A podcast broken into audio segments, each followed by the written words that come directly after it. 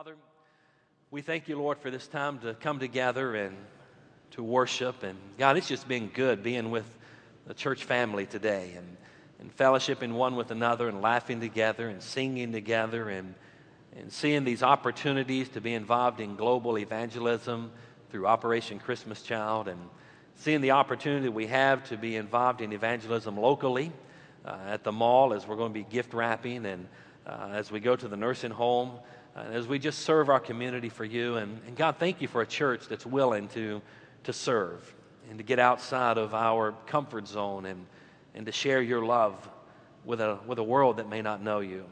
And I just pray that you bless all of our endeavors as we try to do that. Thank you for the time we've had to give. And for each one that gives to the tabernacle offering, I pray, God, that you just bless them. And, and God, bless us as we just strive to one day get out of this gym and move into our new building on the property. And I just pray, God, that you would just continue to lead and guide and direct us through all of that. With all that said and done, we focus now on your word. And Father, I pray the prayer, and way in the early hours this morning, I was thinking about Martin Luther and reading some about his life and ran across that prayer once again, where he prayed that the Spirit of God would take the Word of God and make us all more like the Son of God. And God, that's my prayer today. That the Spirit of God would take the Word of God and make us more like your Son, the Lord Jesus Christ. Speak to hearts today. Speak through me. In Jesus' name we pray. Amen. Isaiah chapter number three.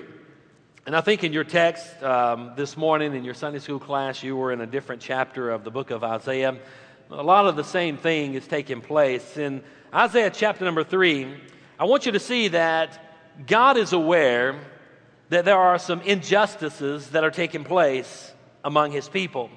Matter of fact, he's aware that some of the leaders of his people were, were not carrying themselves in a, in a way that's ethical or moral. They were being very unjust, if you will and they were taking advantage of the poor and those that were oppressed and those that were down and out for their own selfish gain. And I want you to know that our God is a just God. Amen. And He pays attention to how we treat other people. He's always watching. And He pays attention even to His children, the children of Israel. Now, I'm not going to read this entire chapter, but there's a few verses I just want to point out. Look, if you will, in Isaiah chapter 3, verse 1. It says, Observe this the Lord God of hosts is about to remove from Jerusalem and from Judah every kind of security. In other words, he's fixing to put his finger of justice on an injustice, unjust group of, of men that were causing affliction and that were oppressing his people. He said, I'm fixing to judge you. And what I'm going to do, I'm going to remove the securities in your life. I'm going to make it uncomfortable for you because you have not been following me. You've not been carrying out what I've said. You've been acting in a very unjust manner. Therefore, judgment is coming on my people. Guys, may I just remind you, it seems like in our day and age that all that's being preached anymore is that our God is a God of love. And He is a God of love. And thank God that He's a God of love. And it seems like that's all we dwell on is, is just that He's a loving God and He's a faithful God and He's a merciful God and He's a gracious God. And yes, He is all those things. But guys, I want you to also to remember that He is a God that's just. And He is a God that loves you so much, He will not let you stay and wallow around in your sin. He will convict you. He will judge you. He will make it uncomfortable for you. He will, and I like to use this terminology because I've been there a time or two, He will take you behind the Holy Ghost woodshed and He will pull out a Holy Ghost hickory. And that's what I used to have to, I don't know if you, maybe our younger, younger generation know anything about a hickory? Huh? Uh, my grandpa, my, yeah, Matt knows about hickory. My, my grandpa used to have a coat hanger. Now I know you may, Ooh, that's abuse. What? Uh, when you was at my grandpa's house, you obeyed. He had a coat hanger that hung in the doorway, and I remember going through as a kid and hitting the coat hanger accidentally, just run through the house. Who hit my coat hanger? You did not touch grandpa's coat hanger.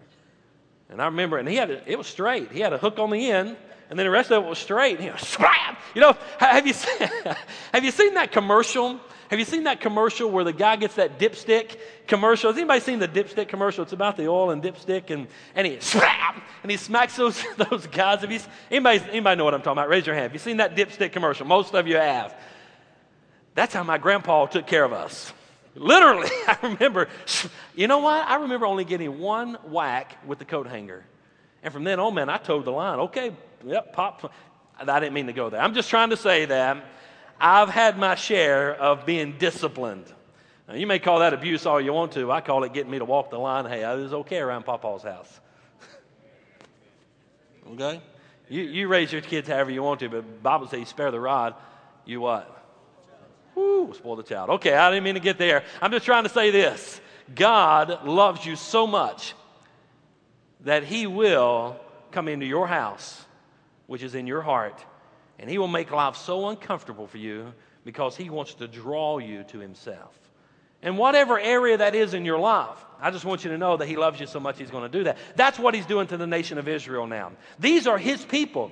These are the ones that He has chosen. This is, this is the lineage of, of Abraham that He called out of the Ur the Chaldees. He said, You will be my people. But He says, Because of you not living in a, in a manner that is worthy and you're not, you're not being just. You have all these injustices in your life right now and you're bringing oppression, oppression on the, on the poor and, and poverty and you're, you're taking advantage of them.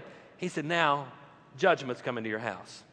And he says, I'm going to remove all the securities. You can go on down through there and you can see some of what he talks about in 2, 3, 4. And verse 5 says this The people will oppress one another, man against man, neighbor against neighbor. The youth will act arrogantly toward the elder and the worthless toward the honorable. That's some of the things that's going to take place as a result of my judgment. Come on down to verse number eight. For Jerusalem has stumbled, Judah has fallen because they have spoken and acted against the Lord, defying his glorious presence. They, they look on their faces, or the look on their faces testifies against them. Verse 9, and like Sodom, they flaunt their sin, they do not conceal it. Woe to them! Wow. You know, as I read down through there, that sounds a whole lot like the year 2009, the United States of America. Woe to them. You're flaunting your sin? Woe to you. Oh, I could, I, I got things right now just running through my mind. Do I say that? Do I say that? Do I say, do I go there? And I'm not. You, you know what I'm talking about. yeah. Woe to them for they have brought evil on themselves. Tell the righteous that it will go for them, for they will eat the fruit of their deeds. Woe to the, verse 11, woe to the wicked. It will go badly for them. He's saying, those that are living righteously, you're going to be okay. But those that are living wickedly, the Bible says it's going to be bad for you.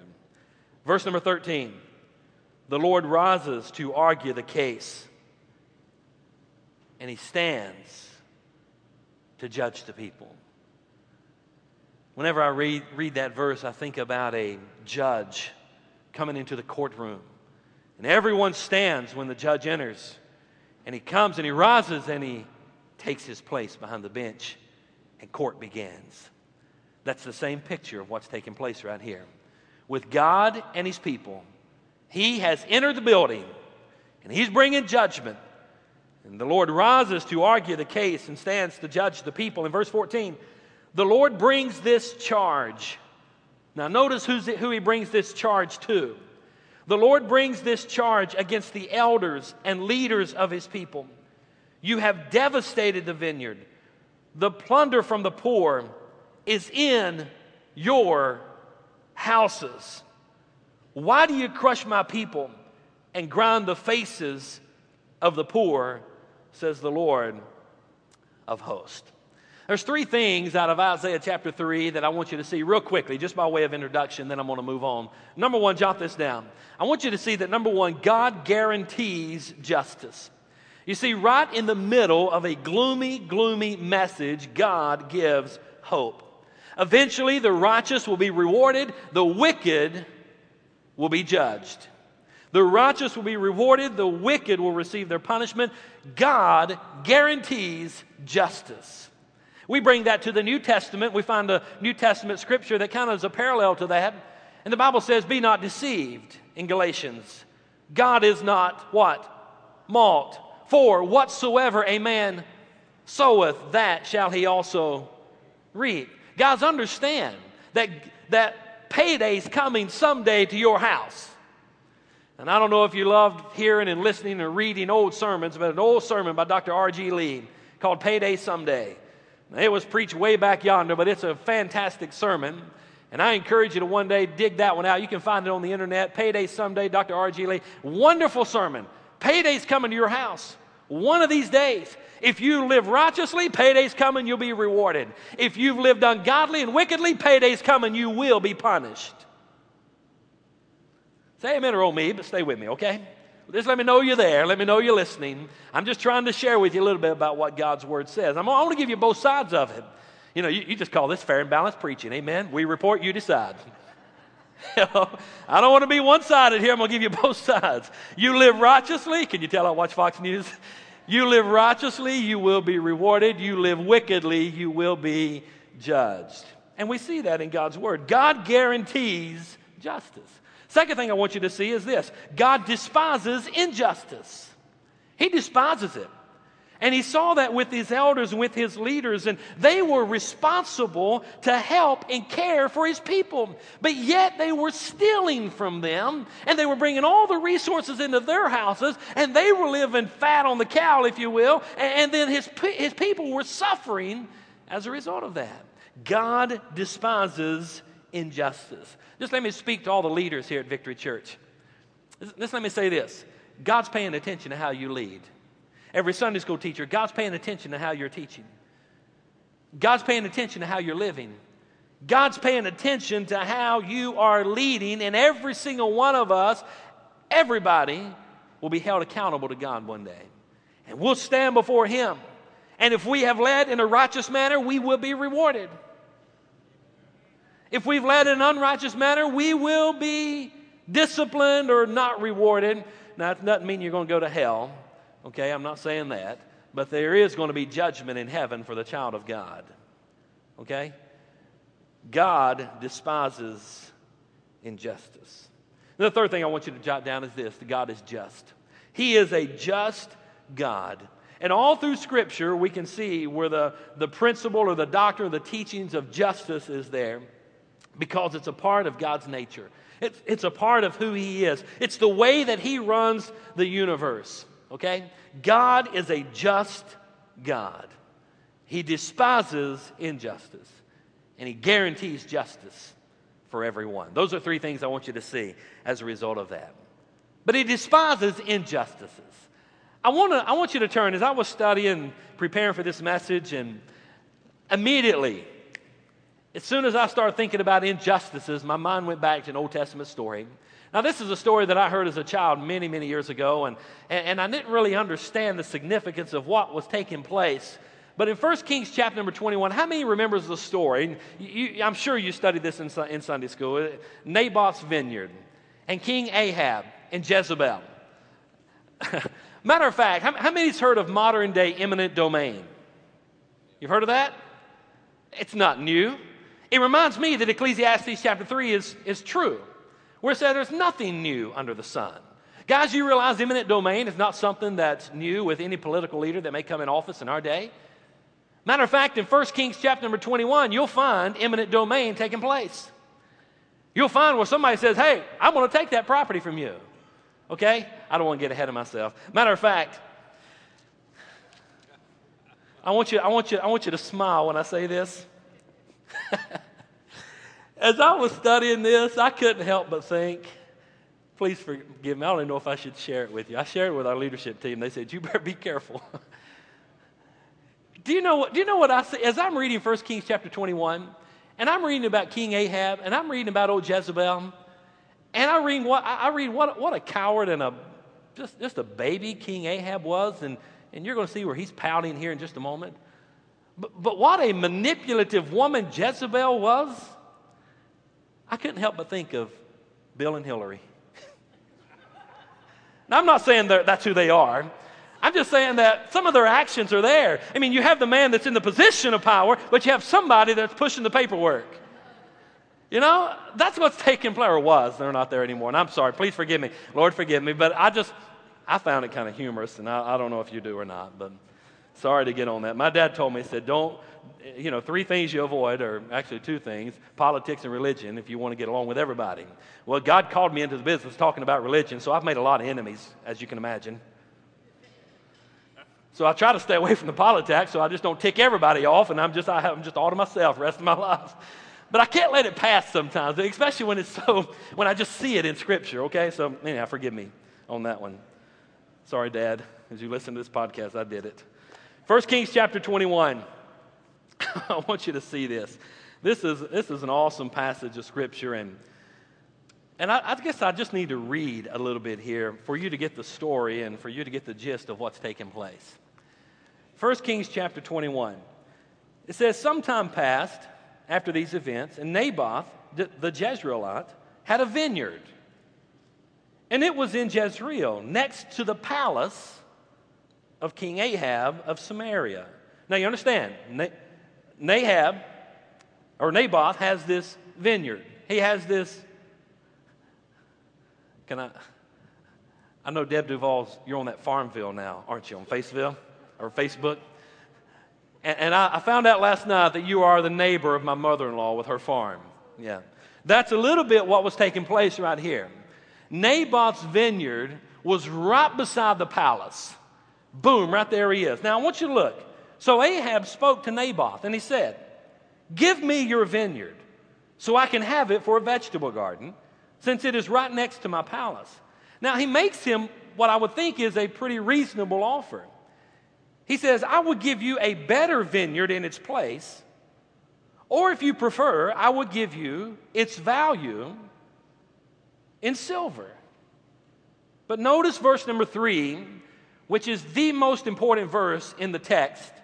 And you need to highlight this verse, you need to get a hold of this verse. Actually, I wish you would live in this verse. Verse number three Naboth said to Ahab, I will never give my father's inheritance to you. Now, this is, this is Naboth talking to King Ahab. King said, I want your vineyard. I'll give you another one of equal value, or I'll pay you silver for it, but it's right beside my palace. I want to expand my garden. I want to expand my territory. I want you to give me that property. You see the eminent domain taking place right there? Now, I want you to notice what kind of a cowardly or weak or childish king that we have. Naboth says, It's not for sale. Naboth said, I would never give you my father's inheritance. It is not for sale. Boy, I wish some, wish some Christians today would rise up and say, you know what? There's some things that just are not for sale. I'm going to talk about that in just a moment, but I want to get to the story. Verse 4 So Ahab went to his palace, resentful and angry, because of what Naboth the Jezreelite had told him. He had said, I would not give you my father's inheritance. So he lay down on his bed, he turned his face away, and he didn't eat any food. What a baby. You know what we have here? We have a, we have a pouting potentate. We, we have a pouting king. He, he just got upset. yeah, I want to go there. I heard you. We, we have a pouting, you ask her later what she's saying over here. Let me go over here and preach. We have a pouting king, okay? He's a baby, he's upset.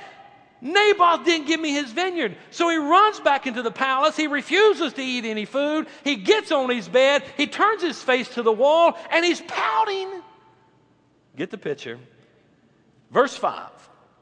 Then his wife Jezebel came to him and said, Why are you so upset? And why do you refuse to eat? In his wimpy little whining voice, because I won't go there. I spoke to Naboth the Jezreelite, he replied. And I told him, Give me your vineyard for silver, or if you wish, I would give you a vineyard in its place. But he said, I won't give you my vineyard. You see how he's whining and carrying on? Then his wife Jezebel said to him, Now exercise your royal power over Israel. In other words, you're the king. You've got authority. Exercise your right. She goes on and she says, Get up and eat some food and be happy, for I will give you the vineyard of Naboth the Jezreelite. Verse 8. So notice it says, She wrote letters in Ahab's name and sealed them with his seal, which is the ring, the king's ring, that he would be his insignia on a document, a legal binding document. This is from the king. This wimpy king's not even carrying out his authority that he has. His wife is doing it behind the scenes. She's writing the letter for him. She's putting his seal on the letter. Here comes the eminent domain part. So she wrote letters in Ahab's name. She sealed it with his seal. She sent the letters to the elders and the nobles who lived with Naboth in this city. And in the letter she wrote, Proclaim a fast. Now you see how she spiritualized it here? Proclaim a fast.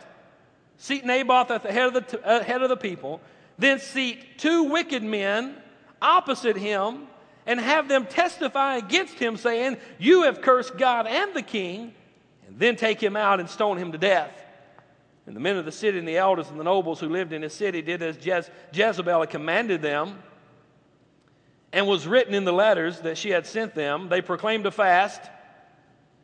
See, try to package it all real pretty. Let's spiritualize this thing. Let's seek God. But while we're doing this, I'm carrying out some wicked motives. Oh, wow, that'll preach, won't it? You see that in our day.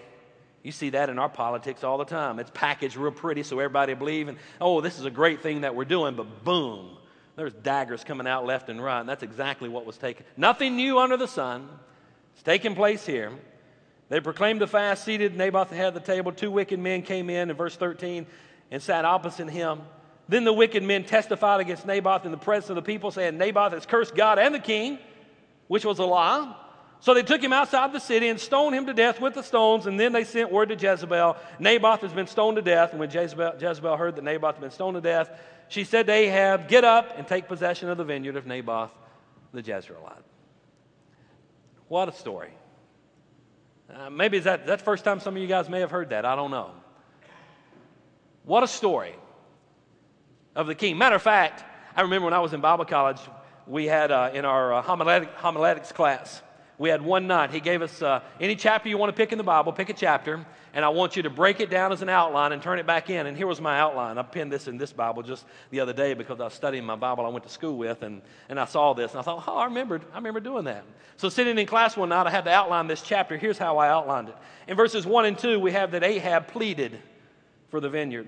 Verse 3, Naboth proclaimed, It's not for sale. Verse 4, Ahab pouted. Verse 5 through 10, Jezebel plotted. Verse 11 through 14, Naboth, Naboth perished. And verse 15 through 29, God prevailed. You see all the P's there? That was kind of alliteration thing, and that was kind of cool. I got a passing grade on that outline, by the way. But I want to talk to you about some things being not for sale. Why in the world did Naboth not sell his vineyard? Why did he not take the king up on his what seemed to be a very reasonable request? Sell me your vineyard.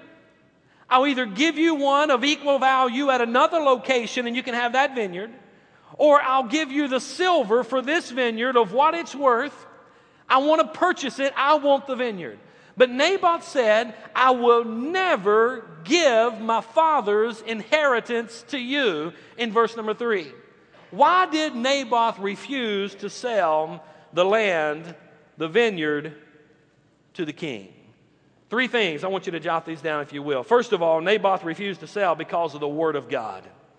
God's word was plain that there are some things that are just not for sale. Now, in your notes, I put the scripture references for you, but if you can go and you can look in Leviticus chapter number 25, You'll see where God had told them that they could not sell their land.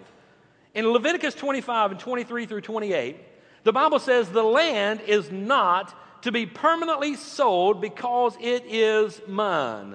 Now, he gave allowances for different things that would come in each other's life, but as you go down through there and read, you'll read about the year of Jubilee. Now, the year of Jubilee, whenever it would roll around, any land that has traded hands or got outside families or whatever the case may be, the year of Jubilee, all the land went back to its rightful owner without any debt on it whatsoever. Wow, God just kind of took care of things, did He not?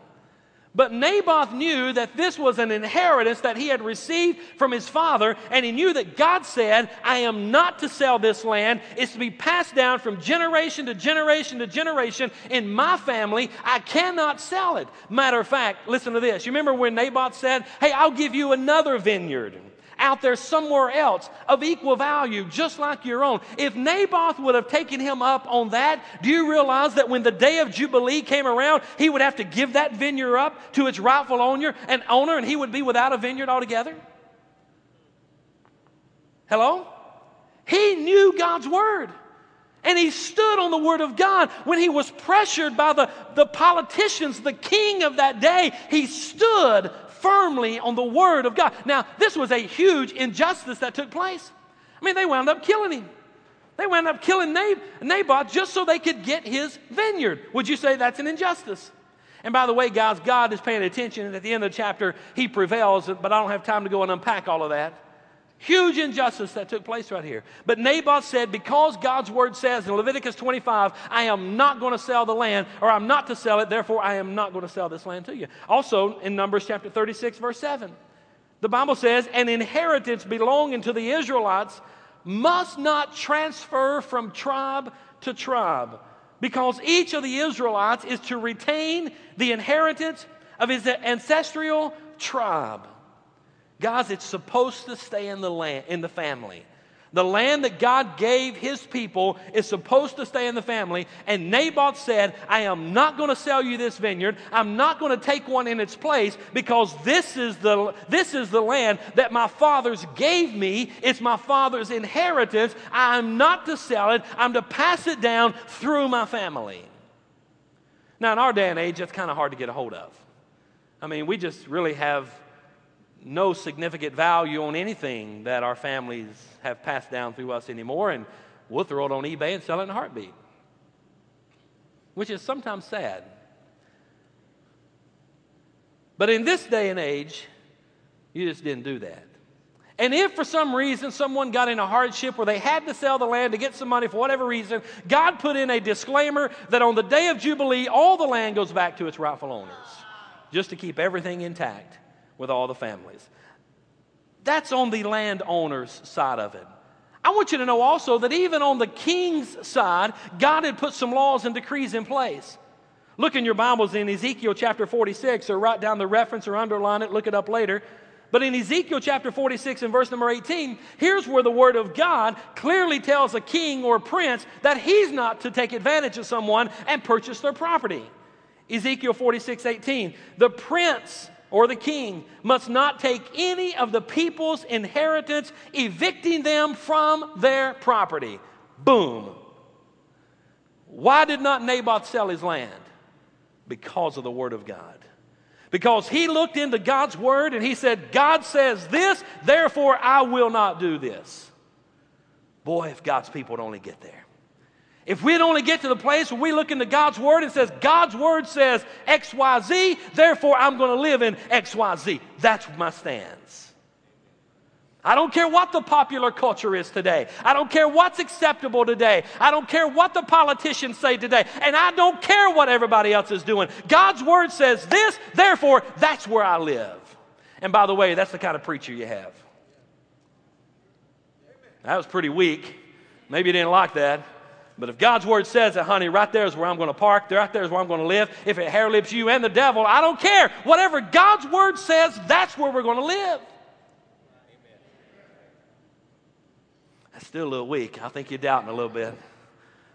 Naboth refused, refused to sell because of the word of God. Second reason Naboth refused to sell because of the will of the fathers.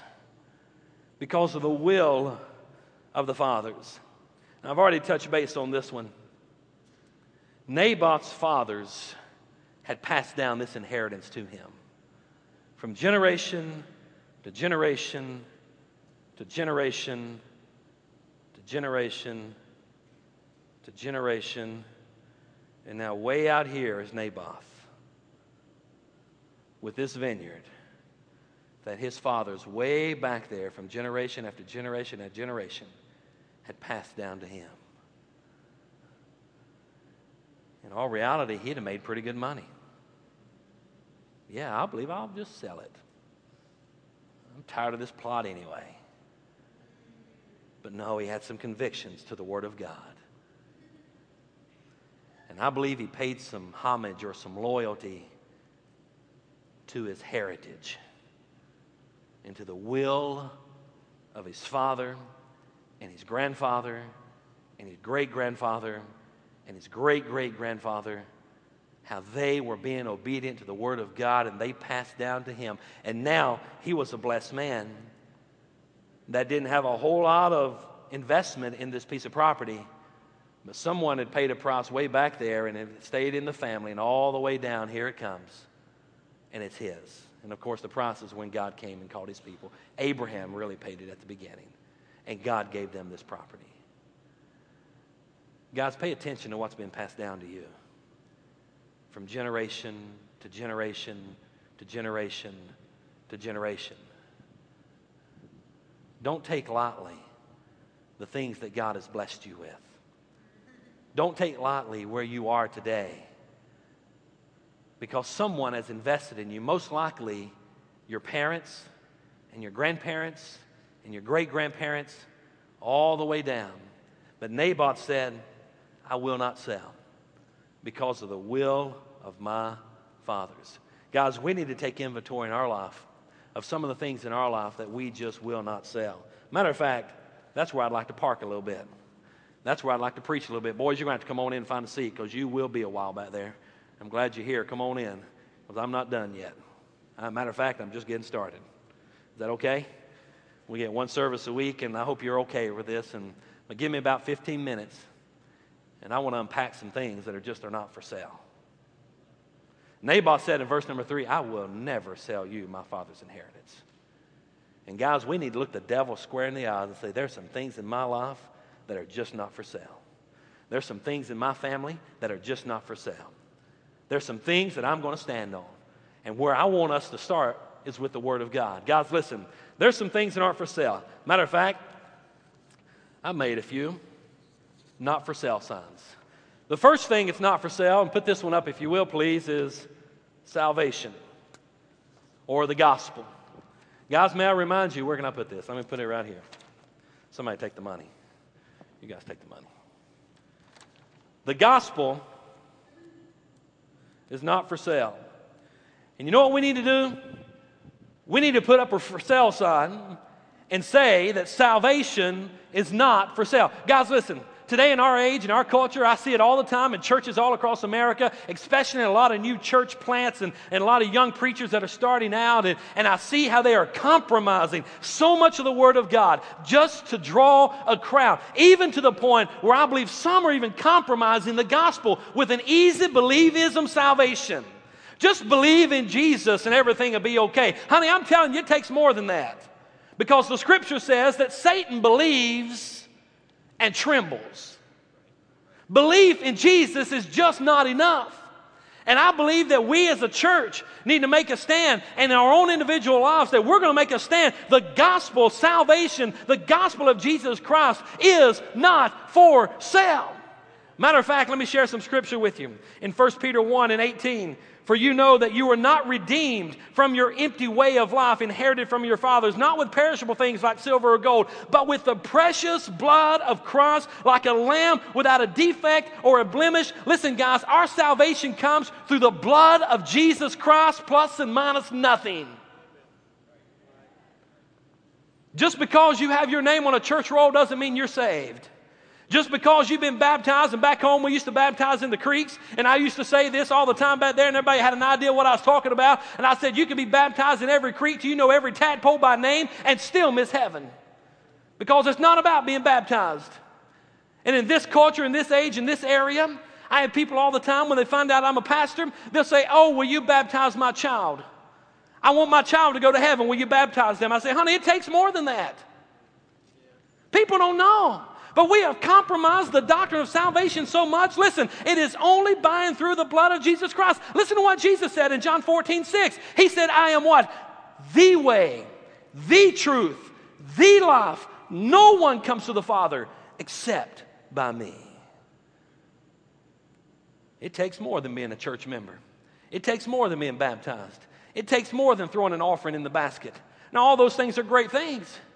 But it takes confessing your sins to the Lord Jesus Christ. By the way, it was your sins and my sins that placed him on the cross. They were all placed on him. And now, because we confess our sins, matter of fact, there's an old word that used to be preached in every sermon. You don't hear it a whole lot anymore. It's called repent.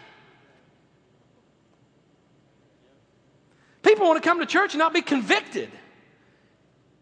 They want easy believism. Just talk about things that aren't going to really penetrate my life. Don't get in my world. Just talk about self help. Listen, you can go to Barnes and Nobles, you can find rack after rack after rack of secular self help books. The gospel of, of Jesus Christ and salvation is not a self help theology, it's a redeeming theology. We are damned for a devil's hell. And if we, listen, if we don't accept Christ as our personal Lord and Savior, repent of our sins, repentance simply means to turn, turn away from our old wicked lifestyle, turn away from the old way of living, and turn to the Lord Jesus Christ and look to Him and Him only. Guys, if we don't do that,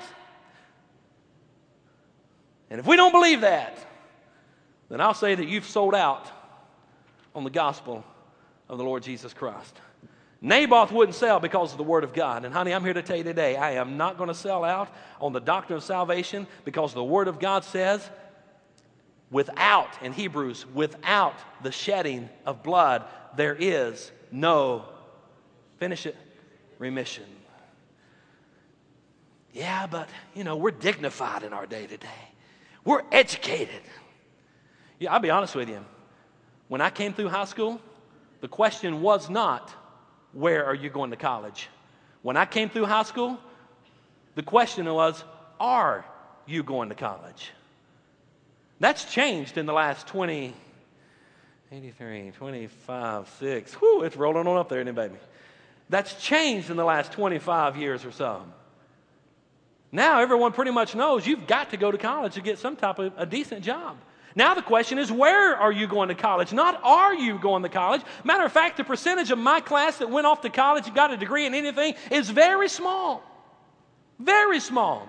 Now, that doesn't mean they're uneducated. That doesn't mean they're, that we belittle them. That doesn't mean they're at a lower level than we are. That's just that culture and that age. But in our day, sometimes I think we've educated ourselves so much. I mean, we've, we've got more degrees after our name that really we just look like a walking thermometer. And we elevate our position and we fill ourselves with pride. And we think, boy, I've been educated at this institution. I've been educated there. I've got my master's here and I've got my doctorate there. I've got another doctorate over here. I am somebody. Honey, you ain't nothing but a sinner. Now, I'm not against education. I think we ought to educate ourselves. And, and I try my best to send my kids on to college and get an education. I'm not against it. But don't hang your hat there. Hello? Hang your hat on the cross and realize without Jesus and shedding the blood, I have no hope whatsoever. Matter of fact, Paul said, I am of all men most miserable. The gospel, guys, while I'm the pastor at Victory Church, the gospel's not going to be compromised, nor will it be for sale. Hello? Whoop, whoop, whoop, whoop. Okay, you can't see that one.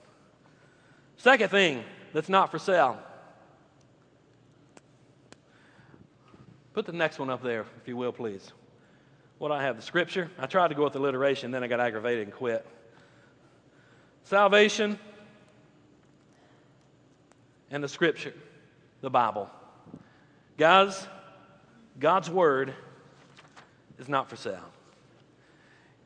You see, I'm about up to here with new church plants and talking to missionaries that are trying to plant churches in America today with them promising, if you come to my church, you will not hear anything offensive.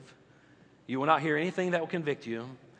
We'll, we'll kind of tiptoe around some of the areas in God's Word. Matter of fact, I'm up to here with a whole idea of if you come, we'll never ask for an offering. We'll never, we'll never tell you you have to tithe. Listen, guys, that's compromising the Word of God.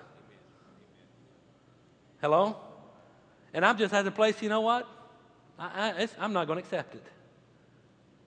The Bible is not for sale. Guys, this book that we have is a holy book, and it is supposed to be our guideline and our guidebook for living.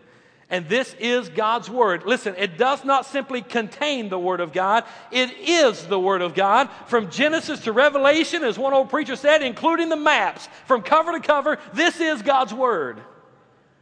And guys, we, we need to make a stand and we need to say, you know what? It is not for sale. What does God's Word have to say about that? What does God's Word have to say about this? What does God say in His Word? And we need to stand on God's Word. Woo. All scripture, 2 Timothy 3:16, is inspired by God and it's profitable for teaching and rebuking, for correcting, for training in righteousness, so that the man of God may be complete and equipped for every good word. Guys, let me tell you something. The Bible is still the Word of God. Even in the year 2009, even when it's getting knocked left and right, Matter of fact, you open up one of these in a public place and they'll look at you like, oh my goodness, what are they doing? And I love to get into St. Louis Bread Company right in the middle of one of those tables and put my headset on and open up my Bible and lay out my stuff right there. And people kind of, oh, let's sit over here. You know why? This book is powerful. It's sharper than a two edged sword. And I promise you, you get into it enough and it's going to cut a coming and a going. Matter of fact, the Bible teaches us that in the book of Hebrews, chapter 4, verse 12. For the word of God is a living and powerful and effective, and it's sharper than any two edged sword, penetrating as far as to divide the soul and the spirit and the joints and the marrow, and is a judge of the ideas and the thoughts and the content of the heart. Guys, let me tell you something. This is a powerful book, and the word of God is simply not for sale. There's something else that's not for sale. And the next slide that comes up is going to say separation. But I, I, got to thinking about that a little bit, and it's after I did the notes and after I did the slides, and I'm thinking, you know what? That stands for Victory Church. Because I want to be a part of a church that says, you know what? We're not for sale. We're not going to look like the world. We're not going to act like the world. We're not going to do the things the world does. We're going to live a separate life. Because that's what we've been called out to do.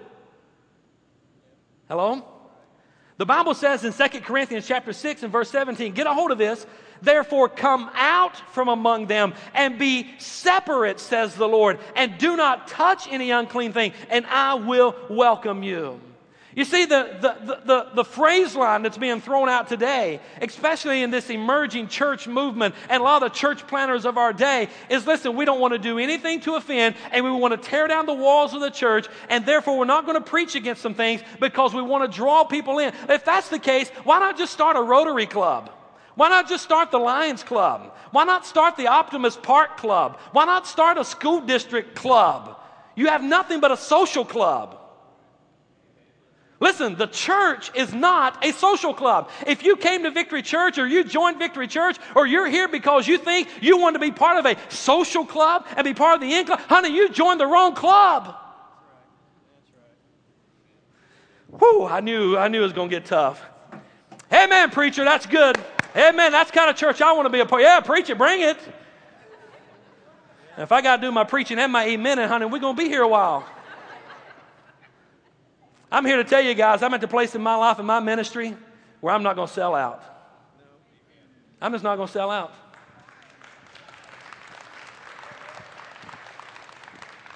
I believe the church ought to look like the church. And I believe we ought to take the prayer of Martin Luther, where he prayed. No, I, I was reading his biography again last night, way early, about one o'clock this morning. I was reading some of his works. And he prayed this prayer every single time before he preached. And he said, Oh, may the Word of God, or may the Spirit of God take the Word of God and make us all more like the Son of God. Guys, do you realize that the ultimate goal that God has for you in your life is to mold you and shape you and pressure you and cut some things out of your life so that you look more like His Son? That's His goal for all of us. Church doesn't need to look like the world. Amen? The common adage of our day is to win them, we must be like them. Now, I'm not against blue jeans and flip flops. I'm not against casual dress if you want to do that. I'm not against those things. But I am against a lifestyle that looks like the world. And we don't have to look like them to win them. And we don't have to do what they do to win them. The Bible says, come out from among them and be separate. Says the preacher? No. Says the Lord. who one day is going to judge all of us. Remember Isaiah chapter 3?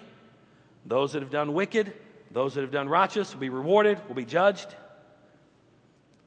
Oh, I got to continue. Fourth thing that I believe that's not for sale, and this kind of goes back to Naboth and why he would not sell his father's vineyard. Can you read that one? Our godly heritage. And I don't think I have a slide for this, guys. Some of this stuff came way, way too late after that stuff was done. Our godly heritage is not for sale. And I'm going to personalize it. And I'm going to let you know that my godly heritage is just not for sale. Tremendous injustice taking place in 1 Kings chapter 21. Naboth would not sell his vineyard because it was passed down from his fathers. He had inherited a godly heritage. And guys, I just want to let you know that I've, I've inherited a godly heritage, and many of you have inherited a godly heritage. And I want you to know that my godly heritage is not for sale. Matter of fact, I put before you here today, and this always stays in my office, and you may have seen it if you've come in there. But this is my great grandfather. You can tell which one he is. He's the bald headed one, okay? This is my great grandfather on a Sunday afternoon with Pastor Smith, which was the pastor of the church, at my great aunt's, aunt's, aunt's house, however you guys say that. We say, we say aunt, some even say ain't, where I'm from. At my great aunt's house. And every Sunday afternoon, you know what we did there? I remember as a boy, now he died when I was about seven years old. But I remember as a little boy going over there, and they had a big shed out back behind Aunt Thelma's house. There, I said it. Comes naturally like that. And you know what they did every Sunday afternoon? The whole family got together. You know what they did? My great grandpa, after going to church, after preaching on Sunday, would come home and make chicken and dumplings. Outside, the whole family gathered around, and we'd get around and we'd pray, and then we'd dig in. And we eat We'd eat chicken and dumplings every Sunday until some of the major ones that led that died off. But you know what? The little short guy in the white shirt there, no hair, that's my great uncle. That's George Cannon, or my great grandpa. That's George Cannon. Now, he's gone on to be with the Lord, and he surrendered to the ministry, and he was a Baptist in the area that I grew up in. Southern Baptist was the primary denomination, and he was a Southern Baptist ordained minister. Now, let me tell you a little something about George. George was a hard worker. He split his time between a horseshoe, what do you call this? Blacksmith shop. The word left me. He split his time between a blacksmith shop and a logger up in the mountains that would bring logs out and work at the sawmill. Now, he wasn't afforded the privilege that I'm afford, afforded or blessed with to be in full time ministry where I can go to a very nice office and I can sit and I can just study God's Word and get prepared and kind of lead a church.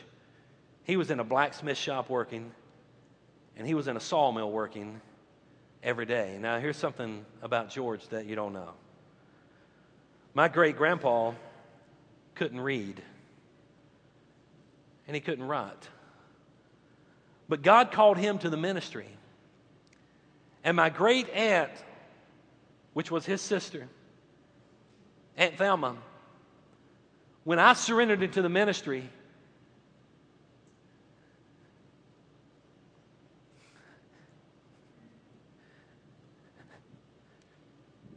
she called me up to her house. She said, She called me John Boy. She said, John Boy, I want you to come up here.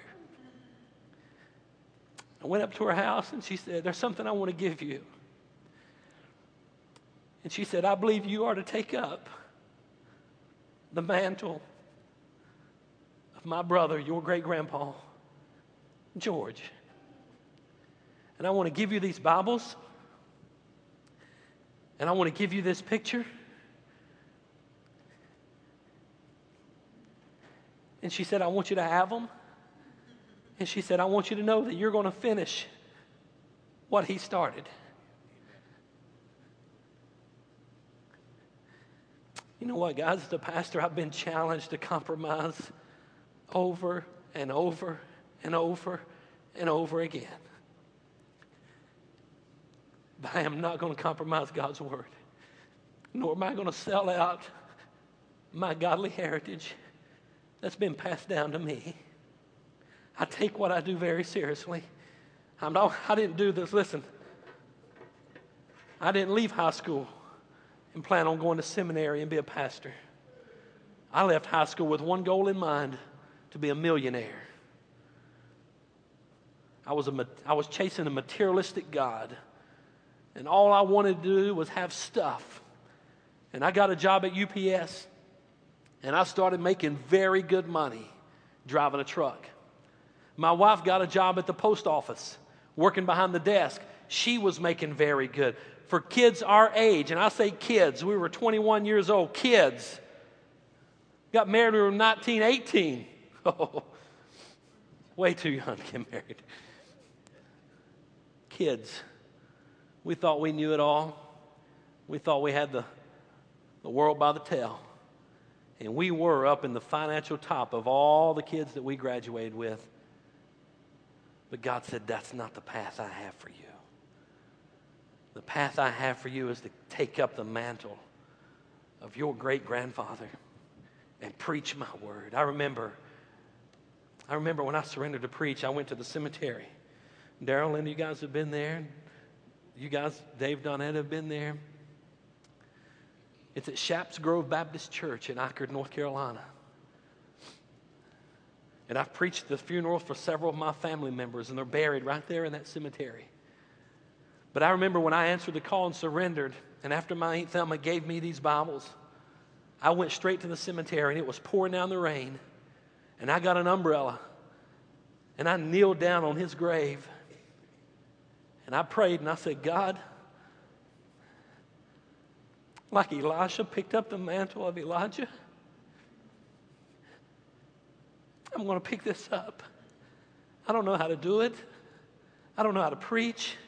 I had no seminary training at all. I said, But God, I'll follow you and I'll preach this book. Now, my grandpa couldn't read, but you know what he did every night? He had my great grandma read to him out of this book. This is the little New Testament. They gave him this when he was ordained. This is the one that he carried in his bib overalls and zipped it shut or snapped it shut.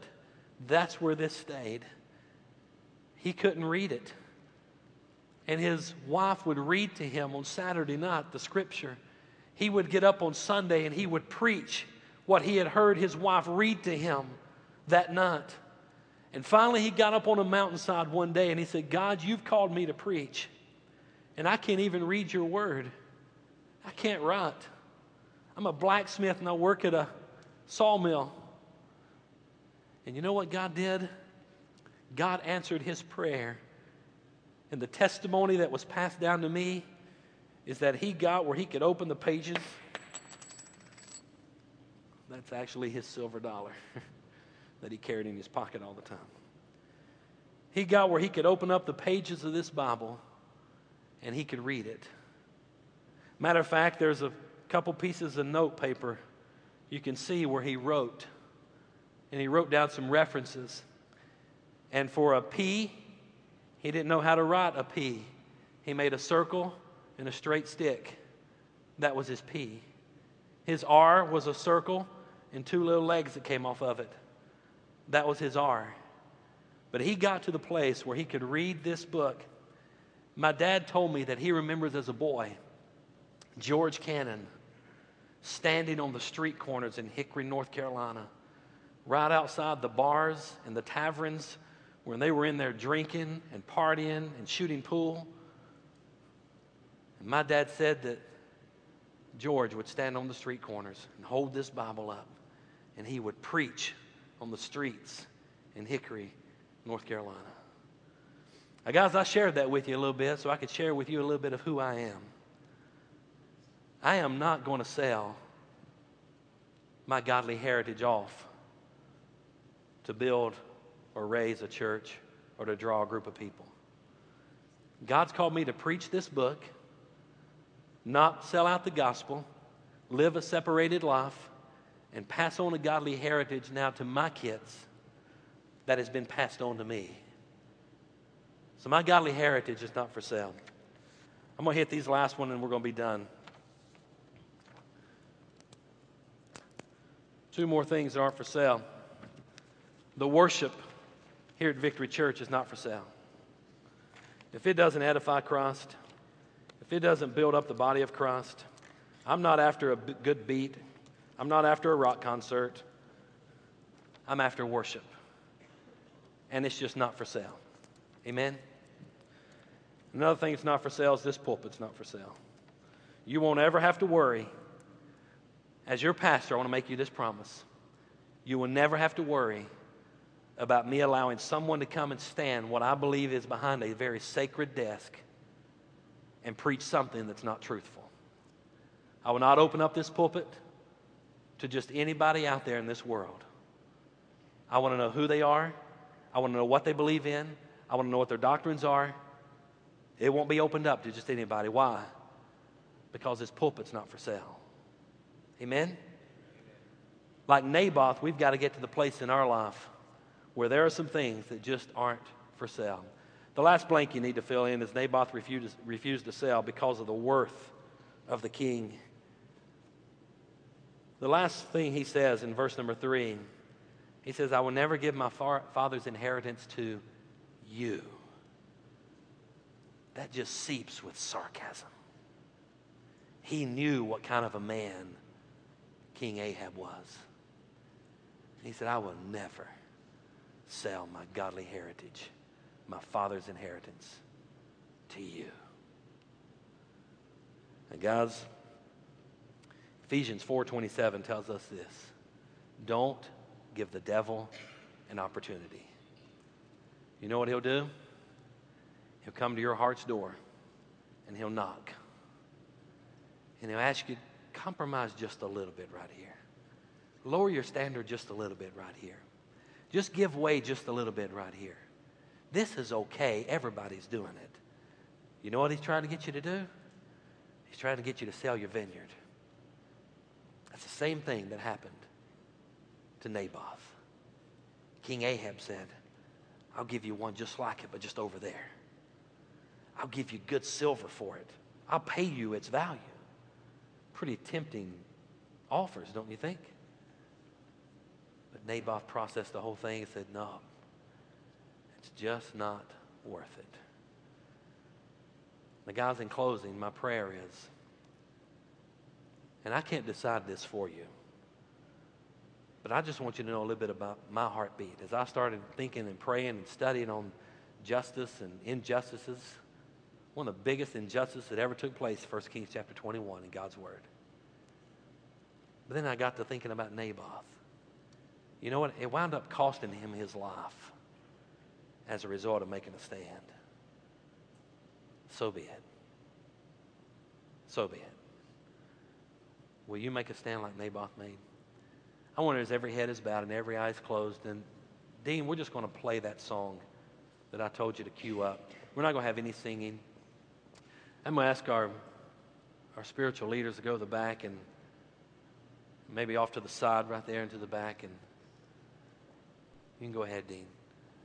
What I want to ask you is this: Will you just have a have a time have a time of meditation? What is it in your life that God may be putting a finger on right now and saying, "Son, daughter, you're selling out on me right there." Please don't do that. Don't go there. Don't do that. Don't accept that. You're lowering your standards right there. That's not my will for you. What is it that you're selling out to? I would love to see you do business with God today. Now, you can do that there in your seats. But sometimes there's something good about just going to a brother or sister and saying, just pray for me. And to be able to reach around someone's neck and hug them and hold them and pray a prayer over them. What is your need today? What is God speaking to you about today? We just have this time of meditation, you just do business with the Lord? Then when you get to the place where Naboth was, and say it's not for sale. It is not for sale. Father, I give this time of invitation to you. And I've shared what you've laid on my heart to share today. God, this is not an easy message. And it certainly goes contrary to a lot of the easy believism messages that are preached all around our country today. But God, this is your word. Help us to make a stand for you in a world that's compromising and lowering their standards on every area of their life. There's one here today that doesn't know you as their Savior. I pray that today will be the day where they would ask you to forgive them of their sins, repent of them, turn away from them, turn to you, and ask you to come into their heart and their life and begin a relationship with you. Father, we give this time to you. In Jesus' name I pray. Amen. If you have a need and you need someone to pray with you at this time, just get up and just walk to the back, and there's our prayer partners there for you. And if not, just kind of sit quietly and just do business with the Lord.